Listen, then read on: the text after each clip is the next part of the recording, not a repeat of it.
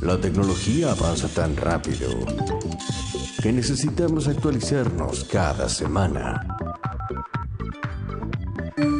Matías Banchero y su mundo binario.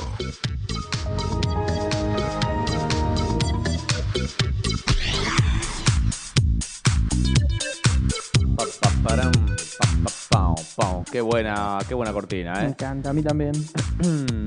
Para, pa, pa, pa. Bueno, eh, inteligencia artificial aplicada al deporte es al deporte o al fútbol. Al deporte en general, a ver, Deporte en general. bien. Fenway, que es el propietario, bueno, Fen- Fenway Sport Groups, que es un grupo americano, eh, está manejado por este hombre, el señor Fenway, es propietario del Liverpool Football Club, de los Boston Red Sox, ¿sí? Y que son los de Hasta la Liga ahora de equipo Béisbol. falopa, hasta ahora. Y eh, el Liverpool debe ser, el, si no el más grande, el segundo más Ah, grande. Liverpool de Liverpool fútbol. Sí. Ah, ok, pensé que me decías de, de, de, béisbol, no sé qué me dijiste. Y los Boston Red Sox, que son los más grandes, o, lo- o los segundos más grandes después de los Yankees en, en fútbol, ah, en béisbol. Ok, ok, ok. ¿Ok? bien. Ellos dos, Ese muchacho, más ¿cómo se llama la empresa? Fenway. Fenway. Aten- Fenway atento con Sports este Group, nombre, Fenway. FSG. Ese hombre hace unos años compró, compró, es el propietario del Liverpool, compró el Liverpool Football Club. Viste que en, en Inglaterra son propia- pro- digamos, los propietarios son, Son privados. sí. Eh, y eh, se sumó hace poquito el amigo LeBron James a la, a la banda. Claro, el amigo de, lo- de Los Ángeles Puso Lakers puso. Sí, puso 350 millones de, de dólares, un Ah, numerito, un, un- algo. Un vuelto, un vuelto. Eh, pero bueno, eh, esta gente, ¿qué es lo que hizo? Trajo, hace, esto, Fenway está en Liverpool hace por lo menos cuatro años, trajo al Pero, Liverpool, perdón, ¿Fenway es el apellido del señor? el dueño sí, Ah, yo y él pensé tiene que su era grupo. El grupo Fenway, ah, le puso el apellido. sí. Bien, perfecto. Sí, sí, sí, sí. Cero. Puso, sí, tal cual. Eh, a ver, ¿qué pasó con este tipo? Este tipo dijo, si en el béisbol se utilizan las estadísticas y en el básquet se utilizan las estadísticas a full, digamos, 100%, y esto sirve Sí. para hacer pre- modelos predictivos, porque en el Fútbol americano también, Si vos, a ver, esto es sencillo. Si vos sabés que el 80% de los tiros que toma Curry, Curry faltando 10 segundos, los encestas, se la das a él. Después tenés que buscar las variantes para dársela a él. Esto, creo que hay una película eh, que, en la que trabaja Brad Pitt que Mira. habla de, de esto en fútbol americano.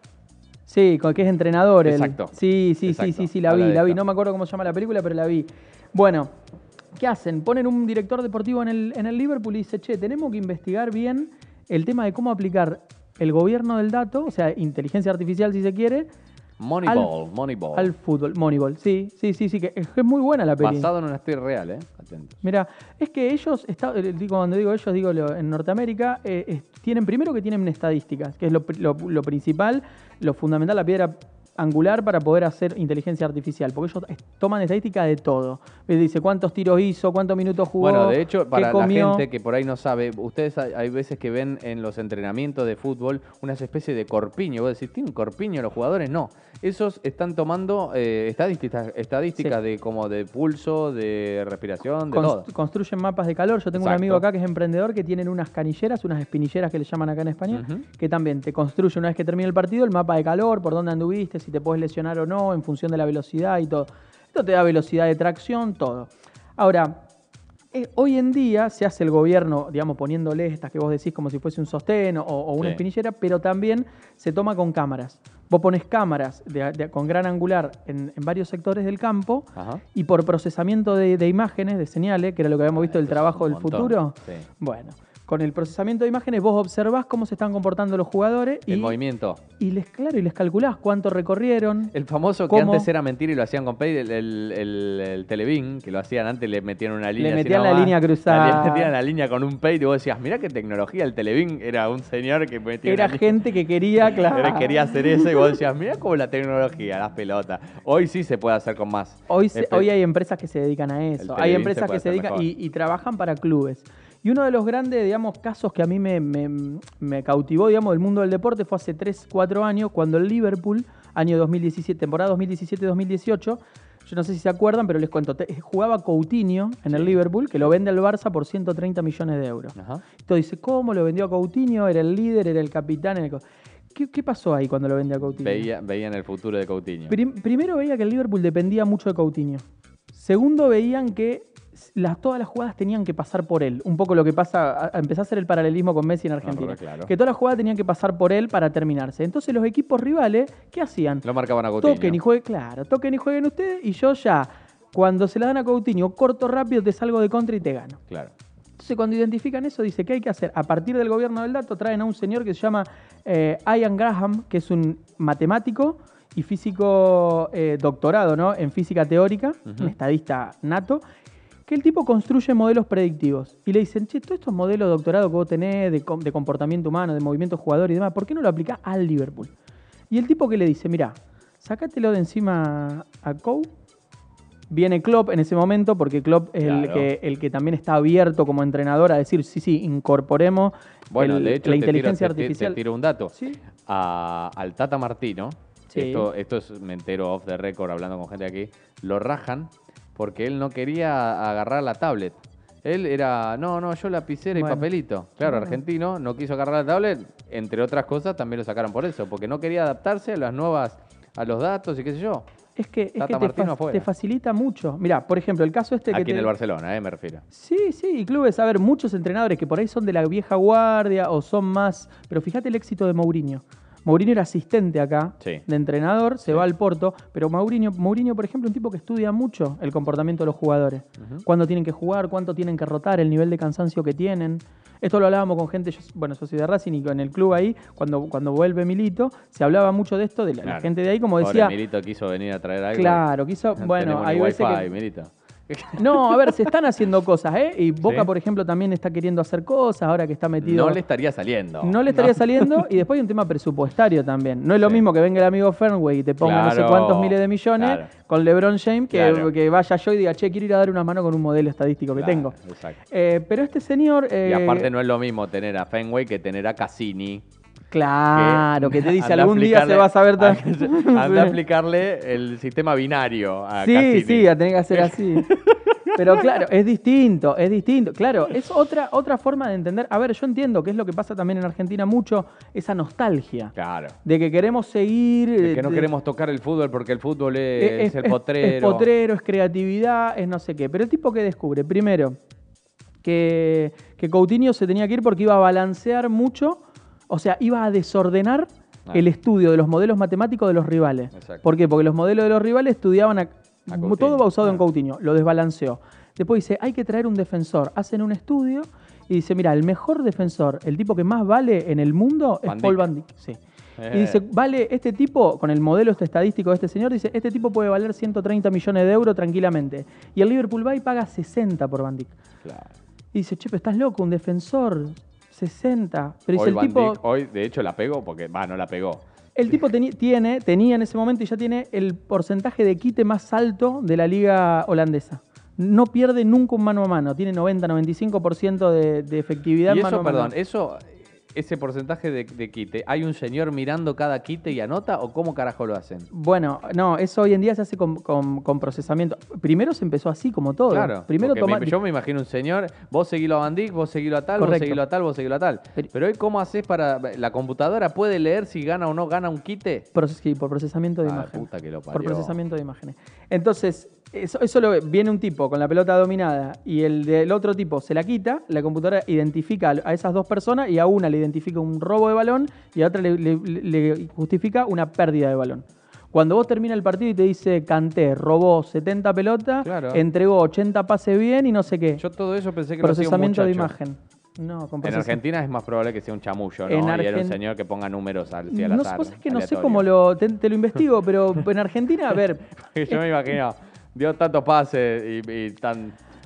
Hay empresas, no, yo creo que, hay, a ver, hay modelos, hoy en día es bastante distribuido y todo. Lo que pasa es que yo no sé la capilaridad que tienen esos datos. ¿A qué te digo la capilaridad? Al Lo nivel de detalle. escapa. Por ahí los pases los podés contar con, con procesamiento de imagen. Con una buena computadora lo podés hacer tranquilamente. Ajá. Ahora bien, cuando este señor entra, dice, bueno, lo compramos a Bandic. Y después, ¿qué se da cuenta?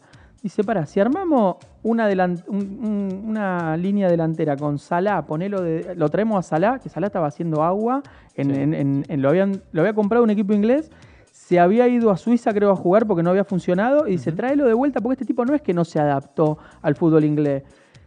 algo raro pasó porque dice, los números que tiene son buenos. Eso decía el modelo predictivo. Lo trae a Salah. Fíjate lo que fue Salah 2019, 2020. La rompió. La rompió y fue, bueno. Y Sí, ponelo... y vos lo ves, y vos lo ves. Y es como que Salah es, com- es lo que decís vos. Salah funciona y es un jugadorazo en ese estilo y en ese juego. En ese Yo no juego. sé si lo agarro a Salah. No, No, es no. como me voy a la mierda, ¿no? Me- no es como Messi.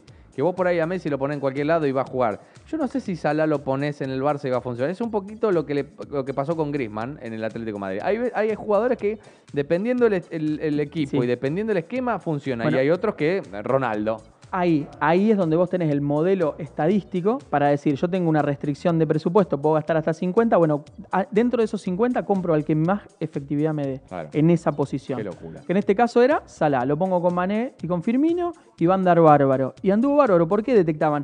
Porque el juego de Firmino, esto lo estudiaba este tipo y lo cuenta en varios, en varios estudios que él hace, el juego de Firmino le permite abrir a los marcadores centrales. Entonces cuando Salah va, Ah. va hacia adentro, hacia el arco, queda con el perfil perfecto para, para definir. Perdón. Y le empuja al arco.